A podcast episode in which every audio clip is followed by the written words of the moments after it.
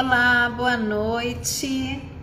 Estamos esperando aqui dar o nosso horário da nossa live às 20 horas. A gente teve um probleminha uh, com os horários, na verdade saiu errado, saiu às 19, mas era às 20 horas e a gente acabou passando para as pessoas, né? Uh, o horário atualizado. E eu já vi que entrou a Renata Paulino. Tudo bem? Eu estou esperando a Cris entrar para a gente poder começar a iniciar nossa live.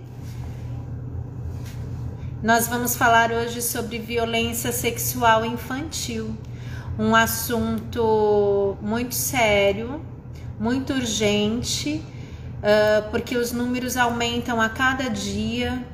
Uh, infelizmente, a sociedade ela acaba é, acaba, acaba não, não mencionando, né, não contando, não uh, esclarecendo sobre uh, essas questões ligadas à violência sexual infantil, muitas vezes porque acontecem no próprio núcleo familiar, né? Então essas denúncias muitas vezes não são feitas, são omitidas, mas é um assunto muito sério e que a gente precisa urgente ter acesso e falar né, sobre esse assunto. Cris, você precisa. Uh, você precisa pedir para entrar, para participar. Cris, ela está entrando. Aguardar uns segundinhos, ela já vai estar aí com a gente. Olá, Cris. Boa noite. Boa noite a todos, todas e todes. Quero agradecer o convite, obrigada.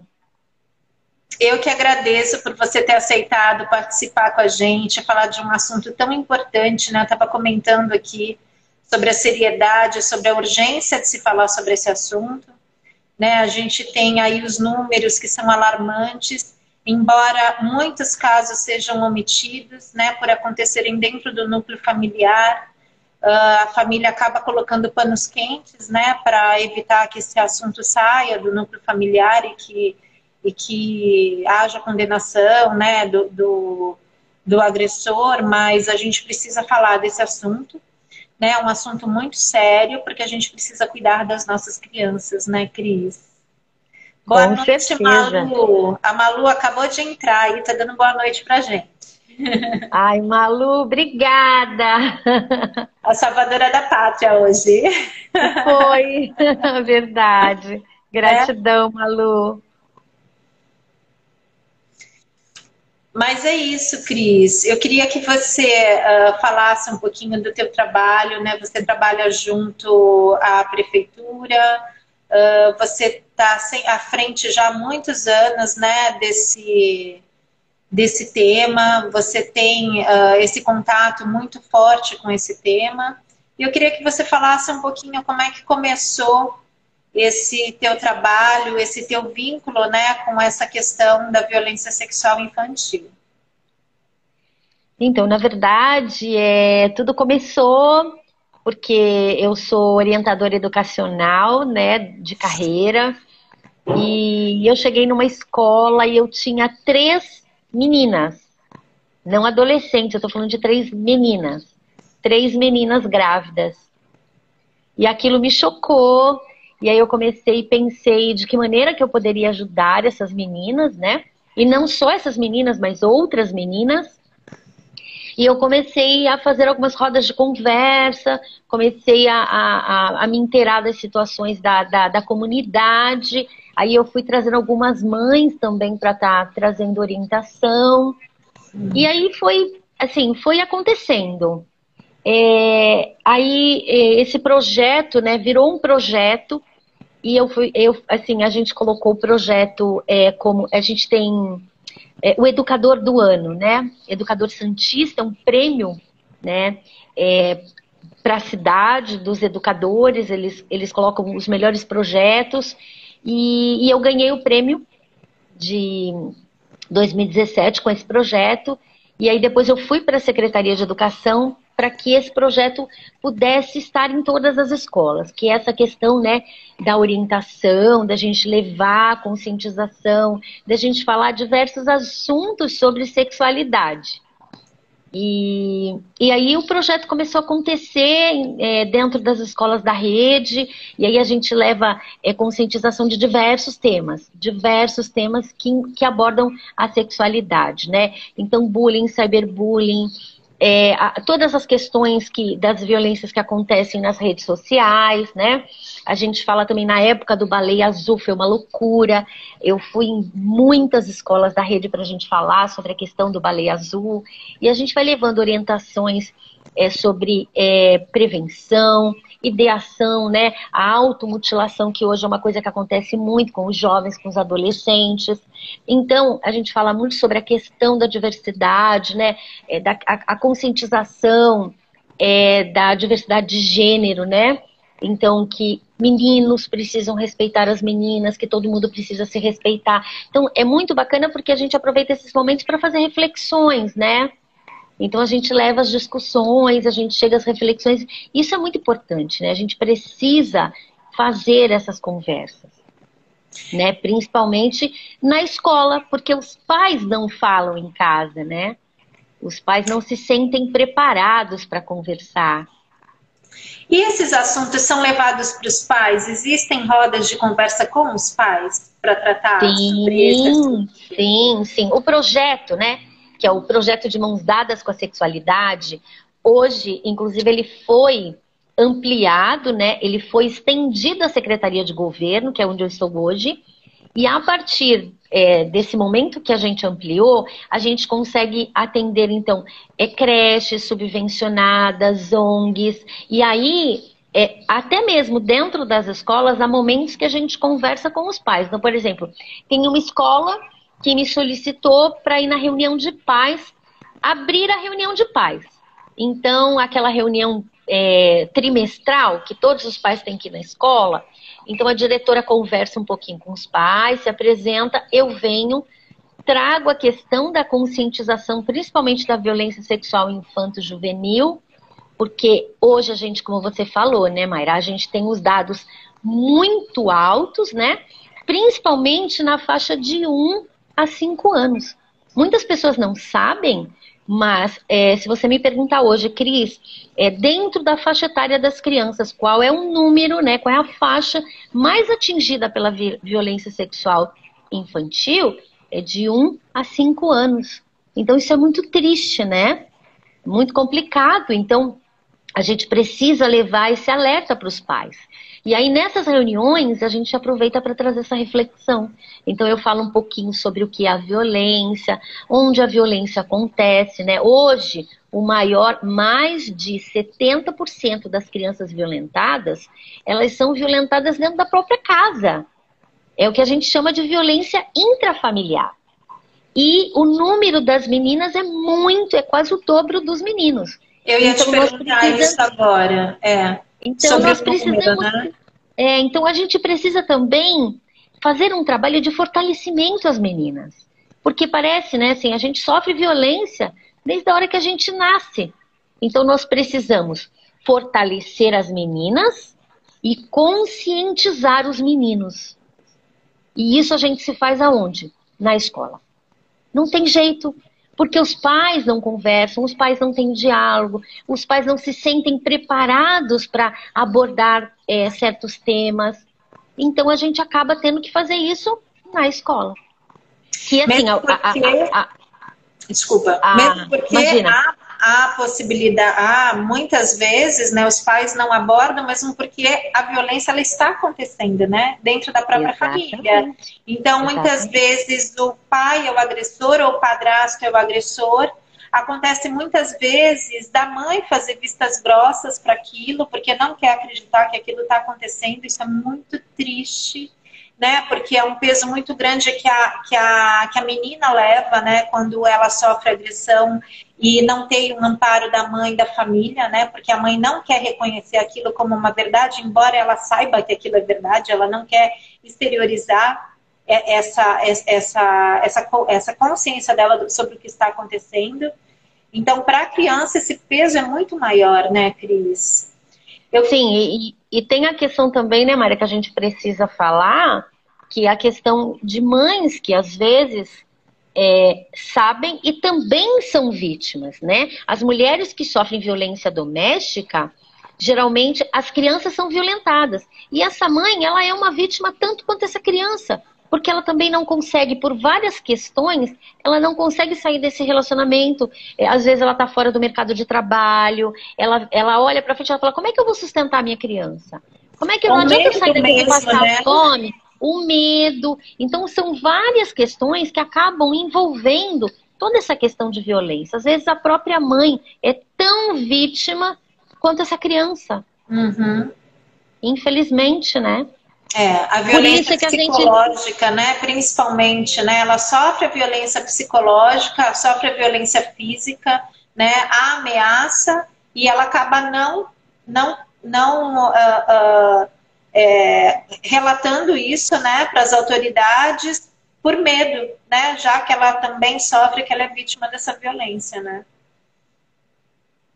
É, e, e, e, é muito, e assim, né, é complicado, são assuntos delicados, né, e às vezes os pais não se sentem preparados para abordar o assunto, tem isso também, isso, isso às vezes acontece, às vezes o próprio professor, o próprio educador também não se sente é, preparado para falar, às vezes tem receio do que vai reverberar em casa, né, até porque é um medo procedente, então a gente tem que pensar em tudo isso. E aí o projeto veio, então o projeto tem uma forma lúdica de acontecer, né? Com as crianças pequenas a gente faz oficinas, a gente faz rodas de conversa, né?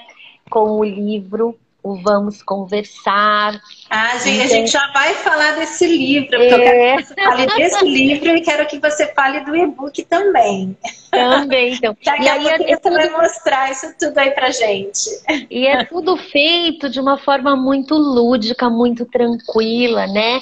Então a gente aborda só aquilo que é importante, de acordo com a faixa etária das crianças. Então tudo isso é feito é, de uma forma muito tranquila, né? Então o projeto já tem quatro anos, isso já vem acontecendo durante todo esse tempo, né?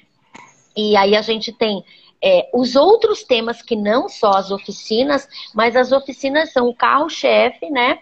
Porque justamente através das oficinas nós conseguimos identificar muitas, mas muitas crianças que estavam sofrendo violência é, dentro da própria casa. E aí essas crianças são encaminhadas, né? São, são encaminhadas, são, são colocadas no fluxo da violência que nós temos na cidade, né? Uhum. O, fluxo de, o fluxo de atendimento. A criança ela transmite de alguma forma quando ela está sofrendo a violência? Vocês conhecem, Sempre. reconhecer isso dentro de uma sala de aula? Uh, uh, dentro da escola tem como reconhecer ou pelo menos suspeitar que, que, que a criança está sofrendo violência, que ela está sendo violentada? Ou agredida de alguma forma, né, vivendo num ambiente assim de, de, de agressão, de violência, de violência, violência doméstica. É, normalmente a criança, é, quando ela começa a sofrer violência, ela muda ela muda repentinamente. Então, eu costumo dizer que é, o, o principal indício é a mudança do comportamento. E essa mudança de comportamento, ela pode ser de várias formas. Então, de repente, ela era uma criança alegre, feliz, que brincava, ela fica triste, apática, ela fica muda, ela não fala mais. Ou, de repente, ela fica agressiva, ela começa a bater em outras crianças, ela começa a morder outras crianças, porque ela está guardando toda aquela dor ali sozinha. E aí ela precisa exteriorizar isso de alguma forma. E aí ela acaba fazendo isso através da violência, né? Então, assim, não só através da violência, como também é, a questão de mudar hábitos, hábitos alimentares. Essa criança às vezes para de se alimentar, ou então ela começa a comer compulsivamente, né? É, desenhos, ela às vezes demonstra através de desenhos que ela está sofrendo violência. Então, por exemplo, nas oficinas a gente gosta muito de trabalhar com os desenhos, né? No final da oficina. E aí as crianças trazem. Então, eu tive criança que no final da oficina ela desenhou um, um homem grande, uma criança pequena e o, o homem colocando o órgão sexual dele na boca da criança. E nós não falamos sobre isso na oficina. A oficina não fala sobre isso, né? A oficina fala sobre prevenção, é sobre ou a gente aborda outros outros assuntos. E justamente a criança trouxe. Por quê? Porque dentro do entendimento dela, ela quis exteriorizar aquilo que ela estava vivenciando em casa, né? Então, Essa às criança vezes tinha quantos anos? Sete. Sete anos. Sete Qual a idade que vocês trabalham nesse projeto? Então, o projeto atende é, é, ciclo 1, que a gente chama, né? E ciclo 2. Vai de 7 para cima, né? A educação infantil, que são os menorzinhos, a gente já, a gente já é, projetou um, um projeto para eles, a gente já organizou um projeto para eles, porque aí é diferente, aí é com fantoche, aí com, é com boneca, uma coisa bem mais lúdica, né?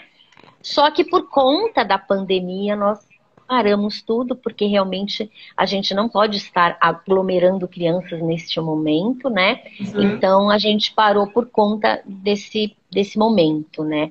Mas a gente já pensou sim, porque a gente precisa orientar as crianças desde sempre. Até porque, como eu disse para você, né, Mayra? A própria Unesco nos alerta no, no último painel que, ele, que, eles, que eles divulgaram, é, o maior número de crianças violentadas é de um há cinco anos. cinco anos. Então a gente tem coisas que a gente pode dizer para as crianças pequenas como, como forma de orientação.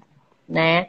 Então é importante. Agora, voltando lá nos sinais, então a regressão cognitiva, medo, pânico. Às vezes, por exemplo, na escola, a criança pequena, na hora do banho, ela começa a gritar que ela não quer tomar banho. Por quê? Porque às vezes em casa o momento que ela sofre a violência é no momento do banho. Então, são coisas que a gente percebe que não acontecia. É o diferente. O que, que mudou? E, e, é muito interessante porque os professores, eles ficam muito tempo com as crianças.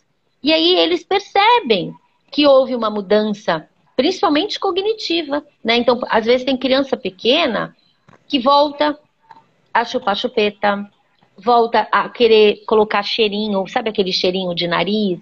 Então regride, começa a fazer xixi na roupa, que não fazia uhum. antes. Então a criança, ela, ela, ela regride né, no seu cognitivo. Então é importante a gente prestar atenção, principalmente nas mudanças, nos hábitos, né, nos desenhos. Às vezes a, criança desenha um boneco, desenha ela, uma boneca, e aí ela pega o lápis, aí ela rabisca com força, assim, em cima do desenho. Ela está tentando, que ela está tentando apagar ali a identidade dela, a existência dela. Porque ela não está conseguindo conviver com aquilo. Sim, sim, porque a culpa, o grande problema da criança abusada é a culpa. Porque o abusador, ele faz de um jeito que a criança entenda compreenda que ela é a culpada pelo aquilo que está acontecendo. Uhum. Então aquela culpa, aquela culpa atormenta a criança.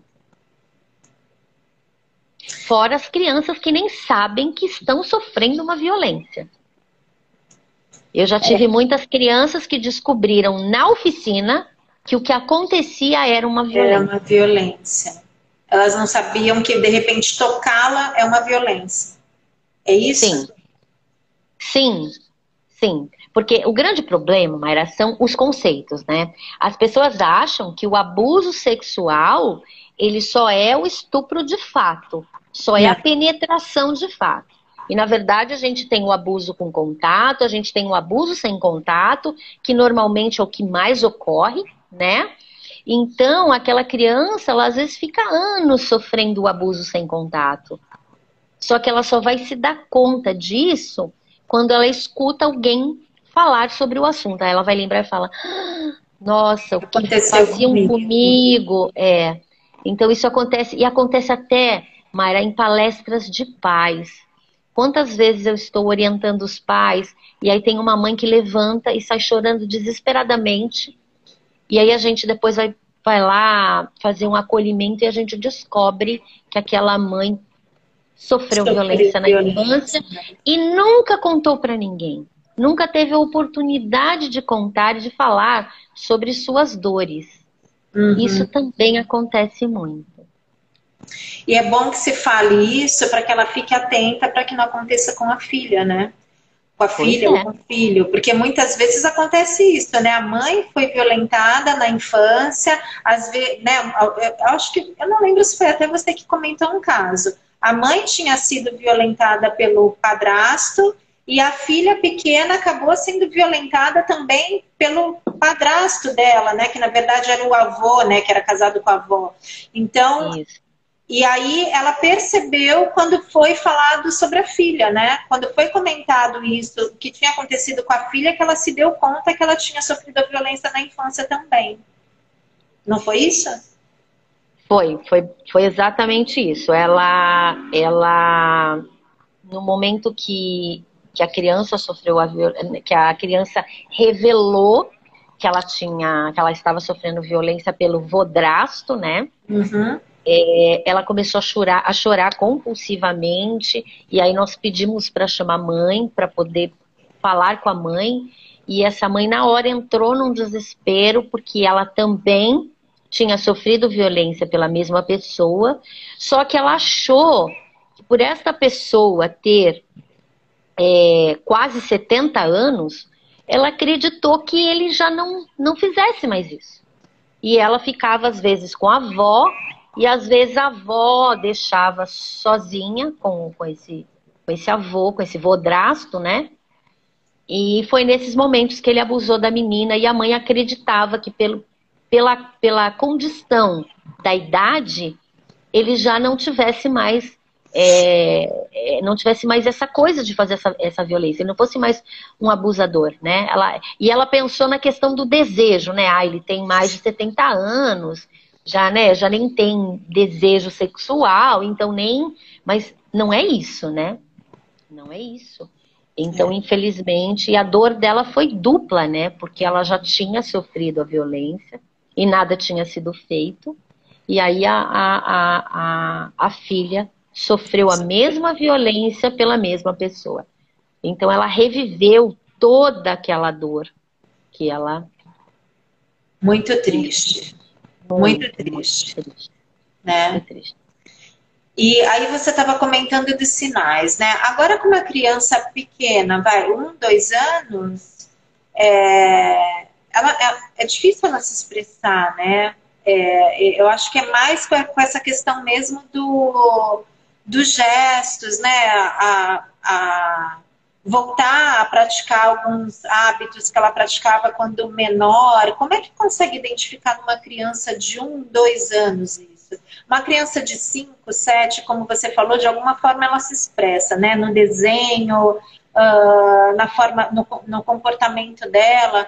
Mas uma criança de um, dois anos, ela tá, ela tá ainda moldando, né? Esse comportamento. Não existe é, nada que ela possa exteriorizar. Como é que ela faz isso? Como é, como é que se percebe a violência? É mais difícil, né?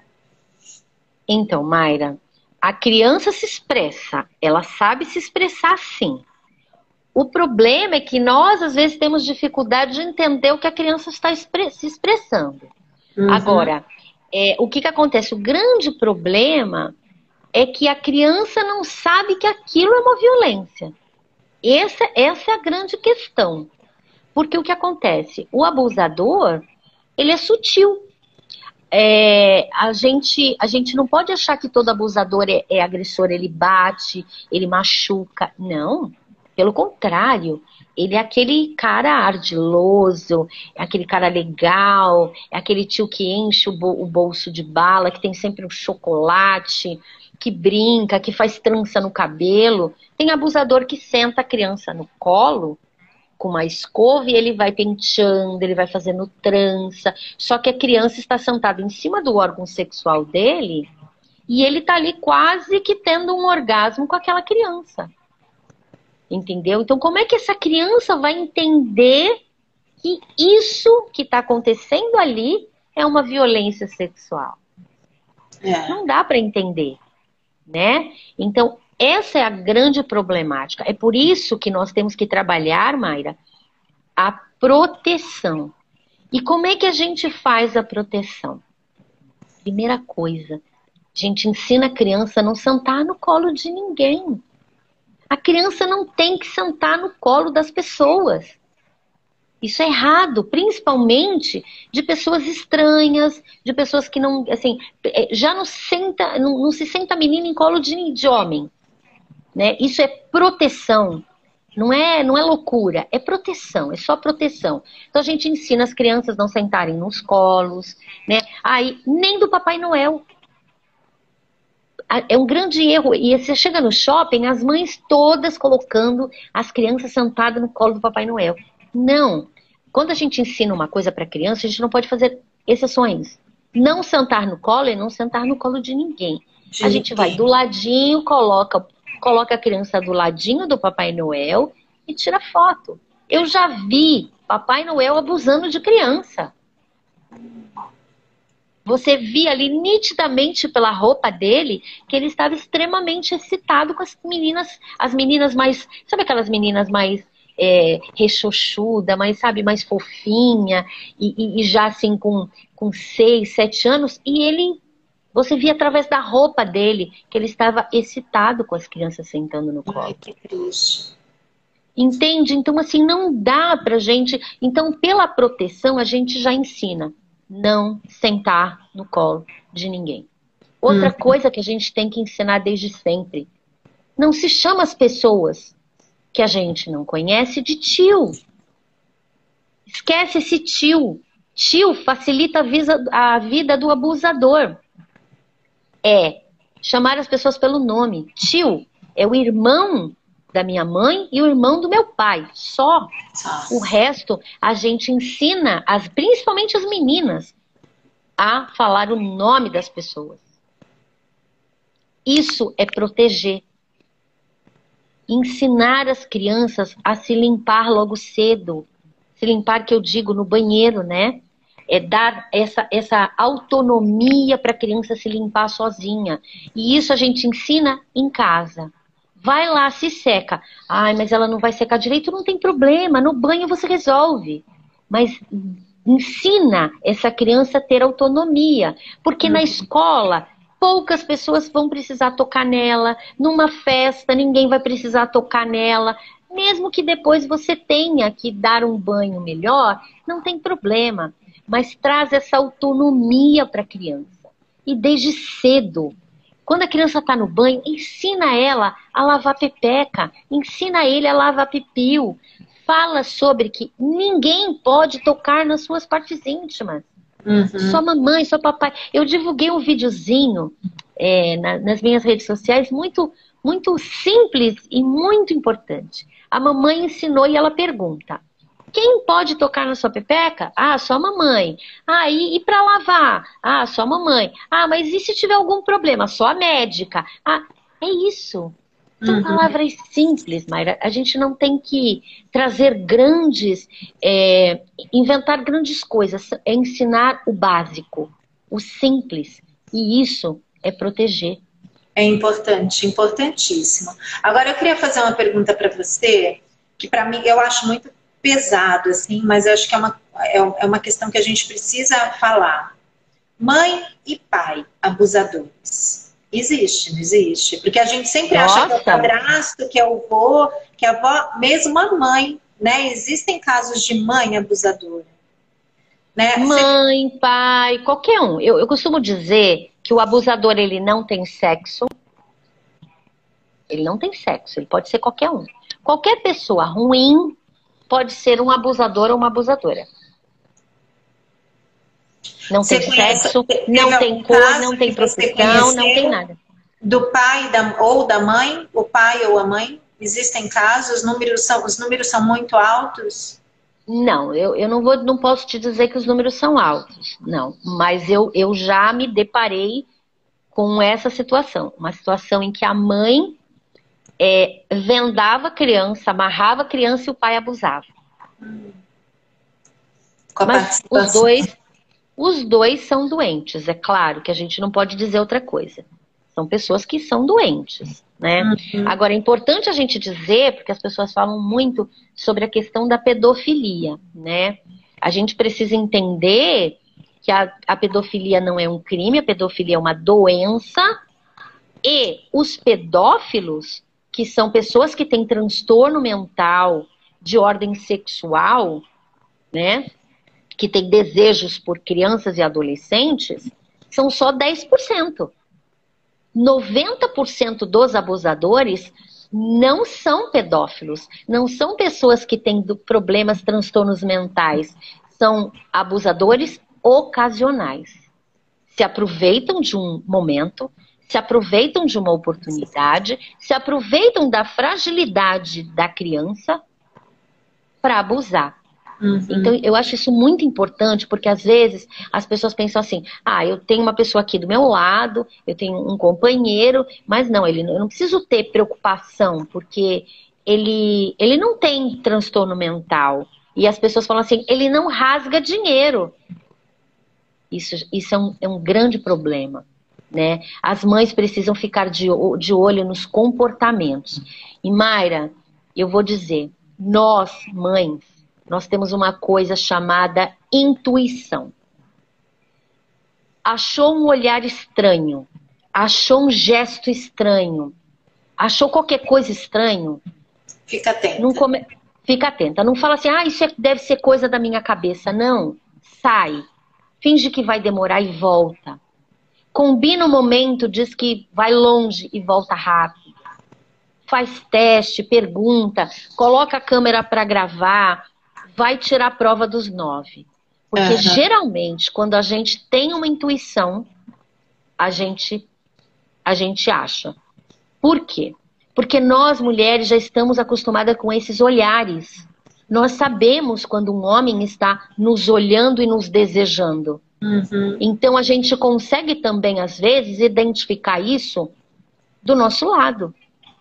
Sim. Então, achou um olhar estranho, achou. E é incrível, toda vez que eu converso com alguma mãe que a criança sofreu violência, eu... a primeira pergunta que eu faço: Você nunca percebeu nada? Nunca e a mãe fala assim, nada. nunca desconfiou. A mãe fala assim: é, eu, eu achava assim um olhar estranho, às vezes um passar de mão estranha. Ai, mas eu achei que era coisa da minha cabeça. Não ache. Tire a prova dos nove. Porque a nossa intuição, ela sempre. As, as nossas antenas são sempre muito ligadas, né? Em relação a essa questão do desejo do, do olhar do homem, né? É. Ou da mulher, não importa. Então, a gente sente. Então, quando a gente tem essa intuição, a gente precisa ficar alerta. É. E evitar também, né? As, a, a, às vezes as mães acabam uh, iniciando um relacionamento, né? Com, com outro homem e já logo colocam dentro de casa e acreditam, né? Que acreditam, confiam na pessoa já logo de cara. É tão importante a gente conhecer e saber com quem nossos filhos vão conviver, né? É... Olha, Mayra, eu vou ser muito honesta com você. Às vezes, a gente está com o nosso marido, que a gente está há 25 anos, e um dia a gente chega e fala assim: Meu Deus, eu não conhecia essa pessoa. Então, essa questão do tempo, eu, eu acho que ela não nos diz nada. Eu acho que tudo é a gente ficar sempre de olho. Tudo é possível Seja, e a gente e ficar de olho nas reações, né? Nas Na... reações, nas mudanças, né? E principalmente no comportamento. Por exemplo, uma criança que ela sofre violência, quando ela está junto com o abusador, se você fizer uma leitura corporal, você percebe, ela fica dura ela enrijece o corpo quando ela está na presença do abusador. Sabe quando você tem um filho, aí chega uma pessoa, aquela criança muda? Por exemplo, pai, você está com a criança na sala, a criança está brincando, pulando, aí de, de, repente a pessoa chega, aquela criança corre e vai para o seu lado. Ou senta no sofá como se. Por que, que ela mudou quando aquela outra pessoa chegou? Pessoa chegou. Percebe? É. Então são, são, essas coisas que a gente que passa despercebida, né? São detalhes que a gente não presta atenção no dia a dia. Então é muito bom a gente falar, falar sobre essas questões para alertar mesmo, né?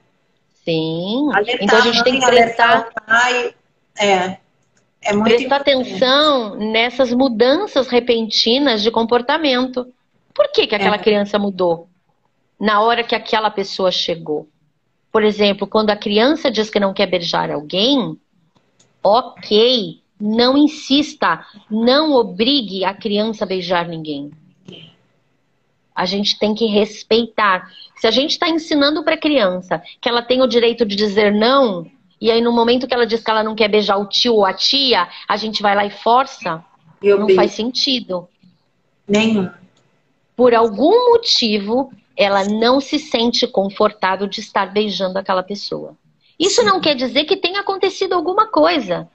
Só quer dizer que ela está se preservando. E isso é bom. Isso não é ruim. Só que tem mãe que fala: não, pelo amor de Deus, foi essa educação que eu te dei, você tem que ir lá, você tem, tem que, que beijar.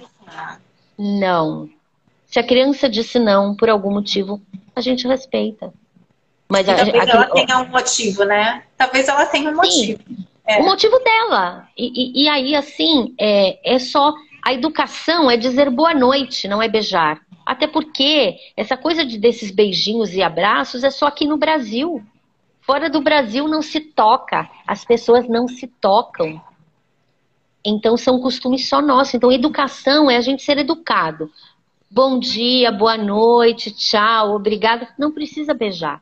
E essa intimidade que acaba facilitando muito as coisas, né? Exatamente. É isso que facilita. E olha, essa coisa do beijar facilita tão a tanto a vida do abusador, porque ele vai dizer para a criança assim: você vem me dar um beijinho. Aí a criança fala: não, não quero. Ah, mas a sua mãe não te ensinou que é falta de educação? Olha, olha, ele joga as falas. As, as se falas. a criança, se a criança tem o hábito de dizer não e a família diz que tá tudo bem, ela vai dizer assim: não, a minha mãe não me obriga a beijar ninguém. Eu já vi uma criança falando assim: não, a minha mãe não me obriga a beijar ninguém. E é isso. A gente tem que dar autonomia para a criança. A Sim. gente tem que ensinar a criança a se proteger. Por quê, Mayra? Nós não ficamos com as crianças o tempo inteiro. As crianças sempre ficam é, à mercê de outras pessoas ficam na responsabilidade de outras pessoas, porque nós precisamos trabalhar. Então a gente tem que ensinar ela a se proteger sozinha. Lógico que isso não vai impedir de acontecer alguma coisa grave, mas diminui a porcentagem, né? O risco, né? A imposição de limite diminui o risco. Sim. Você falou lá no começo, Cris, sobre automutilação. Lá no comecinho da nossa live, você falou alguma coisa sobre automutilação, que talvez seja um dos sinais. Também. Uh, e, e, geralmente a criança, a criança, que tem que tem esse que se automutila geralmente está relacionada com essa parte sexual, alguma coisa assim, ou nem sempre? Nem sempre. Nem sempre. Existem muitos adolescentes que se automutilam por questões familiares, é, por depressão, por alguns tipos de transtornos, vão acabar. Transtornos que não são cuidados, eles vão acabar levando ao cutting, que é a automutilação, né? É o transtorno da reversão. Então, assim, alguns transtornos, por exemplo, transtornos alimentares. Então, a criança, o adolescente desenvolveu é, anorexia, às vezes a mãe não percebe, desenvolveu a bulimia, a família não percebe. E aí aquele, aquele transtorno ele não é tratado. E aí ele vai desencadeando outros transtornos. Por exemplo, a, de, a depressão é um transtorno. Tem muitas mães, Mayra, que não acredita que aquela criança tem depressão, e criança tem depressão sim. Tem depressão que começa na infância, inclusive não na adolescência. Na adolescência, essa depressão só piora. Ela só intensifica, né? E aquela família fala assim: ah, para, você tem tudo. Isso é falta de Deus no coração. Isso é falta de amor, você tem que ir para a igreja. Não que a igreja não vai ajudar, não é isso, mas aquela criança precisa de tratamento. Ela Sim, precisa de medicação, porque a depressão. Muitas vezes a medicação, né? A depressão, ela é um distúrbio químico do cérebro. Eu não tenho depressão porque eu quero. Eu não tenho depressão porque agora eu resolvi que eu vou ser infeliz. Não. E, e, e brinquedo, computador, carro, quarto, não tira ninguém da depressão. A depressão ela precisa ser tratada, né? Com especialista. Uhum. Então, com médico, com psiquiatra, com psicólogo, com terapia. E aí eu vejo muitas mães que não dão é, crédito, não validam a dor daquela criança, daquele adolescente. E aí o que, que vai acontecer? Vai acabar lá na automutilação. Tem crianças que sofreram abuso, que pela dor, por não ter, não, não ter conseguido contar para ninguém, vai para automutilação. E são assim, são vários os casos e as histórias que levam famílias disfuncionais, é, violência na família. Às vezes aquela, aquela menina, ela viu a mãe apanhar a vida inteira daquele pai, ela sofreu violência doméstica junto com aquela mãe. Uhum. Sofreu violência psicológica, né? E tem mães violentas também, né? A gente não pode descartar isso. Existem mães muito violentas. Eu, eu já vi mãe bater em adolescente com cabo de vassoura. Então aquela, aquela criança sofre aquela dor calada e aí ela acaba levando a coisa lá para automutilação. Né? É. Que a automutilação que é? é? É o desejo de tirar a dor emocional, transportar para a dor física. Então ela acha que ela se cortando, ela vai tirar essa dor de dentro dela. É lógico que isso não acontece, mas é isso que se pensa e aí acaba, acaba parando lá na automutilação. Mas é, nem todos os casos de automutilação têm a ver com, é, com violência sexual. Agora, a gente também tem muitos casos de automutilação por questões de sexualidade. Então, aquela adolescente ela começa a se enxergar como uma afetiva, ela tem dificuldade de relacionamento, ela não consegue conversar com ninguém da família, ela não consegue conversar com a mãe, ela, e aí, a, a, às vezes, a família ela diz uma coisa e a família não entende o que ela disse e, e, e, e muda tudo, e aí começam aquelas brigas homéricas entre família, entre adolescente, mãe e pai, e aí ela vai se automutilar porque ela, ela, ela percebe que ela não tem o, o, o o suporte da família, ela não tem o apoio, né? Mas é isso, então pra muitas coisas tá levam. É uma, é, é uma questão que ela está sofrendo. E ela quer tirar aquele sofrimento de, dela, de dentro uhum. dela. Né? Porque a gente tem, a gente precisa tomar muito, muito cuidado, porque a gente tem o, o transtorno da reversão, a automutilação com ideação de suicídio e sem ideação de suicídio. Então a gente precisa ficar muito alerta nisso também, né? Ótimo, bom falar, falar sobre isso, né? Porque a gente tem vários casos também. A gente ouve muito no projeto que a gente está agora com o Grupo Mulheres do Brasil. Uh, comentam sempre né, desse trabalho necessário com as crianças. Tem algumas meninas né, que se automutilam, então a gente está desenvolvendo também um trabalho em cima disso. Muito bom a gente falar sobre esse assunto. Agora eu tô vendo aí atrás de você um girassol. E a é. gente tá com um tempinho assim já meio curto, e eu queria que você falasse sobre dois, dois trabalhos aí que você desenvolveu que eu achei lindo, maravilhosos. Um é o seu livrinho, livrinho que é um livrão, né? Porque fala de tanta coisa, né? De um jeito tão legal e também sobre o e-book. Fala um pouco do seu livro, você já mostrou aquela hora a capa dele, aí explica é. como, é que, como é que foi, como é que aconteceu esse livro. Me fala. Então, o Vamos, o Vamos Conversar sobre Violência Sexual Infantil é, foi um livro que surgiu por conta de eu perceber, quando eu conversava com essas mães, eu percebia que as mães tinham dificuldade, mães, educadores e pais e responsáveis, né? Tinham dificuldade de conversar com as crianças sobre a prevenção da violência sexual infantil.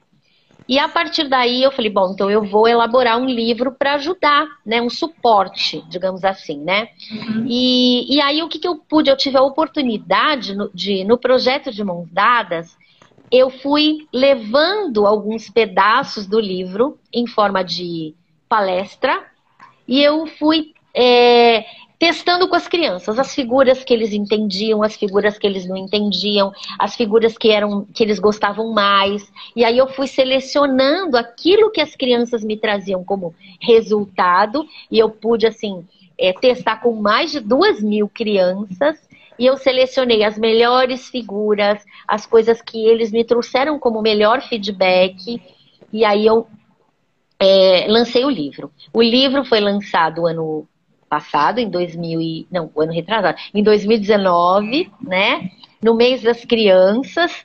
E ele traz toda uma orientação na frente. Então é um livro que não é para você entregar na mão da criança, é para você ler junto, ó. Tem até um selinho aqui que é para ser lido junto com os pais, né? Junto com os pais, com a família. Então, na frente você lê primeiro, tem toda uma orientação de como utilizar o livro, como utilizar cada uma das páginas, o que você precisa dizer naquele momento. Só que aí, assim, é o mínimo. Aí você vai acrescentar, como mãe, como educadora, como responsável, aquilo que você acha pertinente.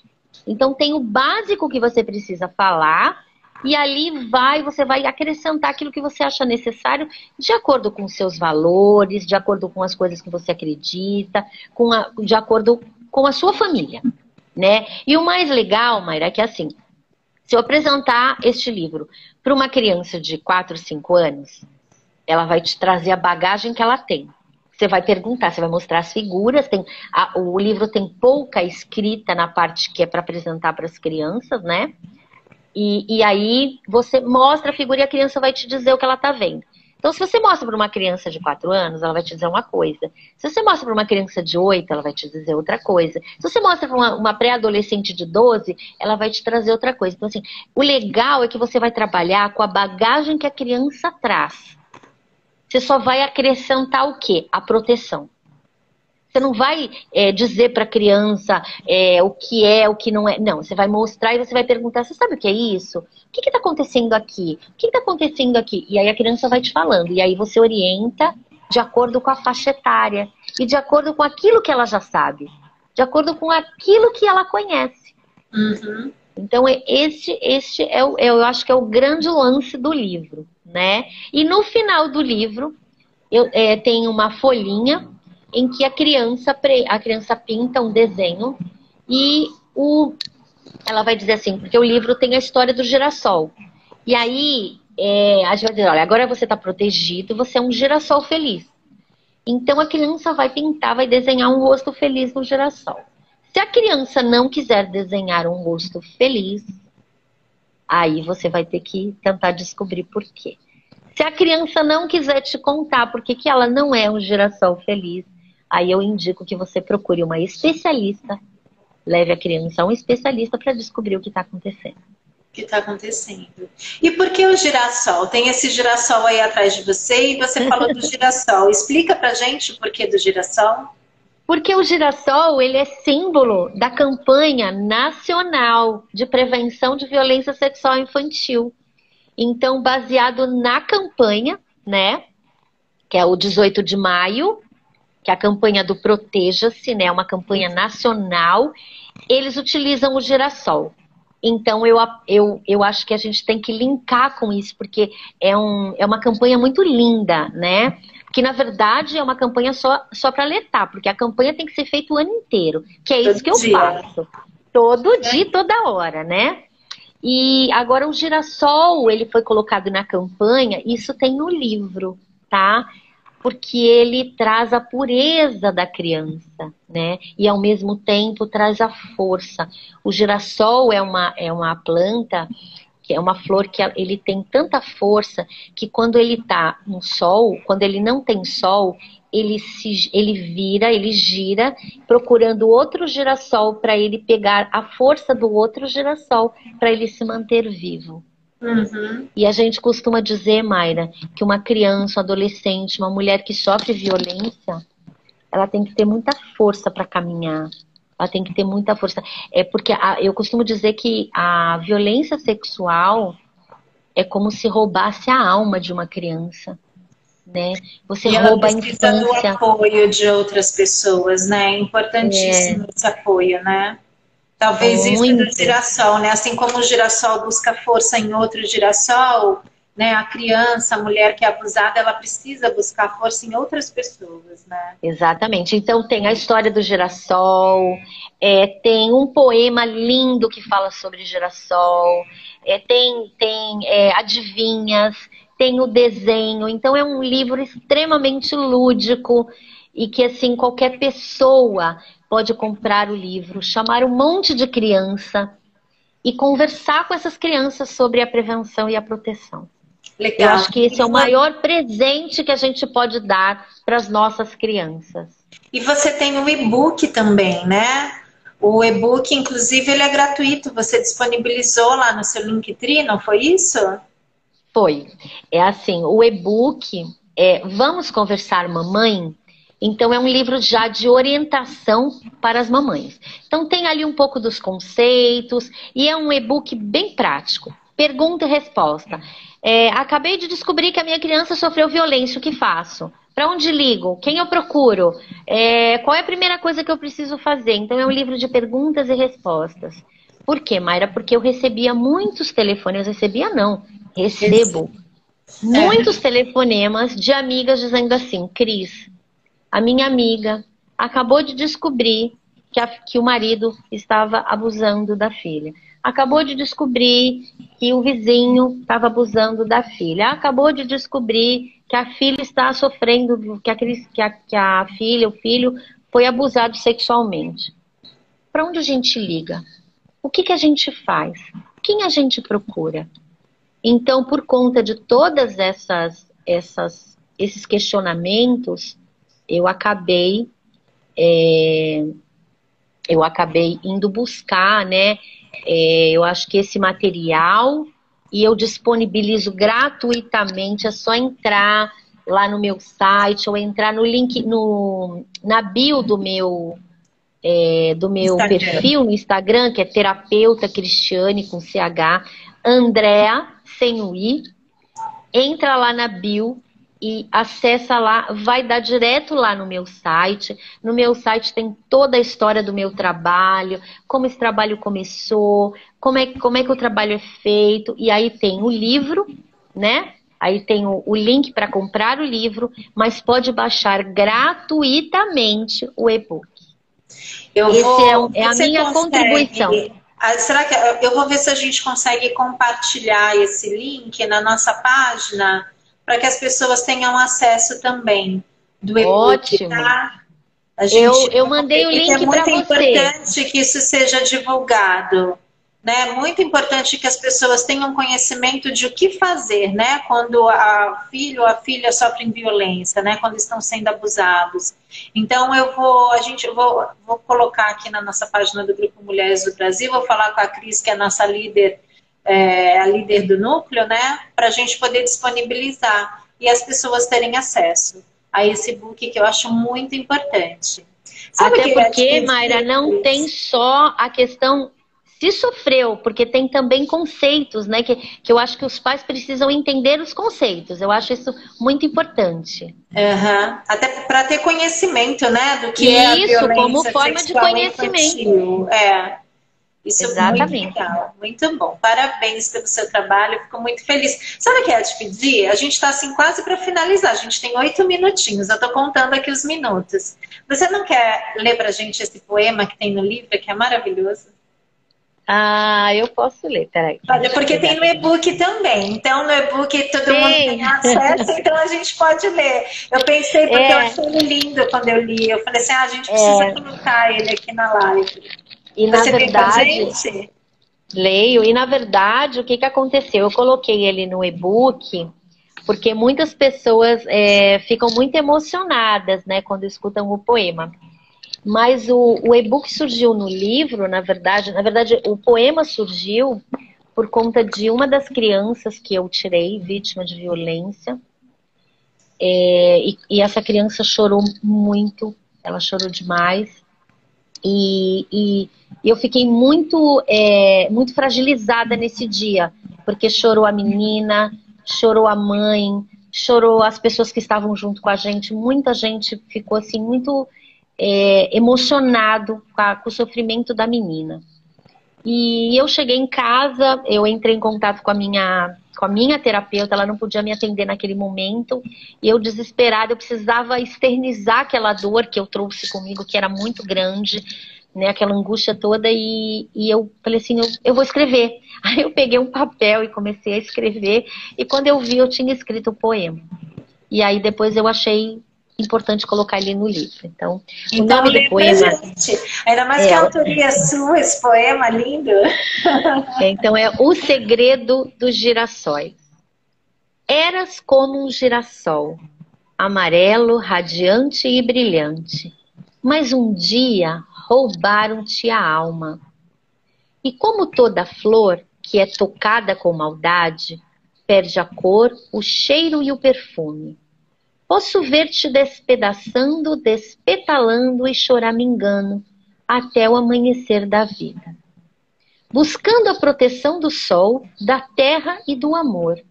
A água vem para lavar a vida novamente e tentar apagar o que não é bom, devolver-te a alma eternamente. Mas não é tão fácil assim. Trazer de volta a alegria roubada de agora fazer florir, sorrir, correr e brincar, como nos tempos de outrora. Peço a Deus todos os dias que não machuquem, não roubem a alma dos girassóis, que lhes tenham mais amor e que lhes protejam os heróis. Que lindo! Os girassóis aí, no caso, são as crianças, né? Que. São as crianças, eu fico extremamente emocionada toda vez que eu leio porque ele tem um significado tão maravilhoso na minha vida, porque embora muitas pessoas não saibam, mas eu vivo e eu respiro para isso. Para todo dia poder proteger pelo menos uma criança na minha vida. Essa é a minha missão de vida. É poder proteger principalmente as meninas. Que bonitinho. Porque as meninas, infelizmente, são as que mais sofrem violência na nossa vida. Nós sofremos violência desde o momento que nós nascemos. Às vezes sofremos violência ainda na barriga da mãe. Então eu vivo para proteger e para orientar e para empoderar as meninas. O seu trabalho Essa é, é lindo.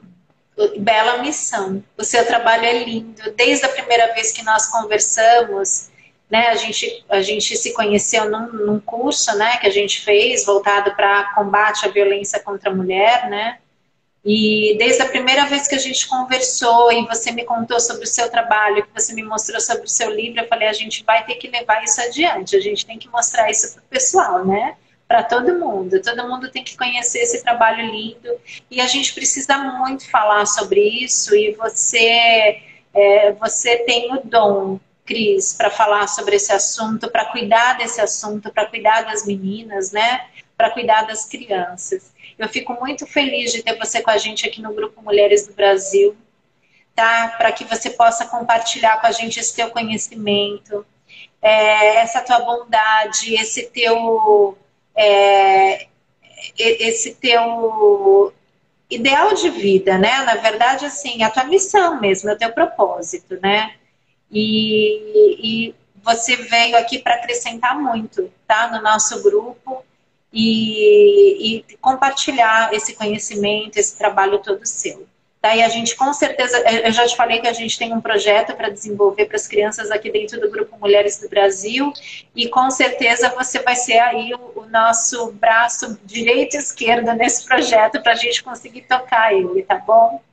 E eu só aceitei porque realmente tem a ver com o meu propósito, porque senão eu nem estaria aqui. Porque eu vi que o propósito é o mesmo, né? É proteger principalmente as meninas. É. Então, eu acho que a gente tem que unir as nossas forças, nós mulheres, principalmente nós mulheres do Brasil, precisamos unir as nossas forças em prol das nossas crianças, em prol das nossas meninas. É isso que eu penso e é por isso que eu estou aqui. Agradeço imensamente o seu convite, porque foi você que me convidou para estar com as mulheres do Brasil, né? Eu estava em São Paulo, meio perdida lá no grupo de São Paulo. Eu nem sabia que, que nós já tínhamos um grupo aqui. Você me convidou para vir estar com vocês. Então, para mim é um prazer imenso fazer parte deste time de mulher, de mulheres que lutam por outras mulheres, de mulheres que lutam pelas meninas pelas meninas que serão nossas futuras mulheres, né? Exatamente. Então, a gente precisa cuidar muito delas, né? Para que lá na frente a gente não tenha tantos casos de violência, né? De violência doméstica, de abuso contra a mulher. Então a gente tem que cuidar das nossas meninas desde já. Né? Exatamente né? isso. Cris, agradeço imensamente você ter participado tá? Você ter aceitado o convite de participar dessa live, você trazer aí o teu trabalho, você trazer esse livro maravilhoso, você comentar sobre o e-book, sobre o trabalho que você faz junto à prefeitura também daqui de Santos, né? Que é muito importante trabalhar isso junto ao poder público, né? A gente tem muitas muitas famílias carentes, muitas pessoas que precisam e precisam uh, do conhecimento, principalmente precisam da informação né? Exatamente. Sem esse trabalho, eu tenho certeza que não teriam essa informação toda que você leva. Então, parabéns e muito obrigada. Tá bom? Obrigada eu. Um beijo para Cris. Nem sei se ela está aqui com a gente, porque eu não consigo ela enxergar aqui. Eu vi. É, é muito pequenininho. Um beijo para Cris, um beijo para todas as meninas. Podem contar comigo e a partir, né, de, de, de agora estamos aí na luta, né? Na luta em prol na proteção de meninas, das crianças, né? Podem contar comigo. E muito obrigada, Mayra, pelo seu carinho, pela sua atenção, viu? Obrigada, Cris. E olha, um não esqueçam, não esqueçam de baixar o e-book. É gratuito. Sim, eu vou colocar ali, eu vou colocar na nossa página. Eu vou falar com a Cris agora para ela disponibilizar, tá bom? Tá bom, tá? então. Um beijo. Um beijo, beijo. muito obrigada. Obrigada, tchau. tchau. Beijo.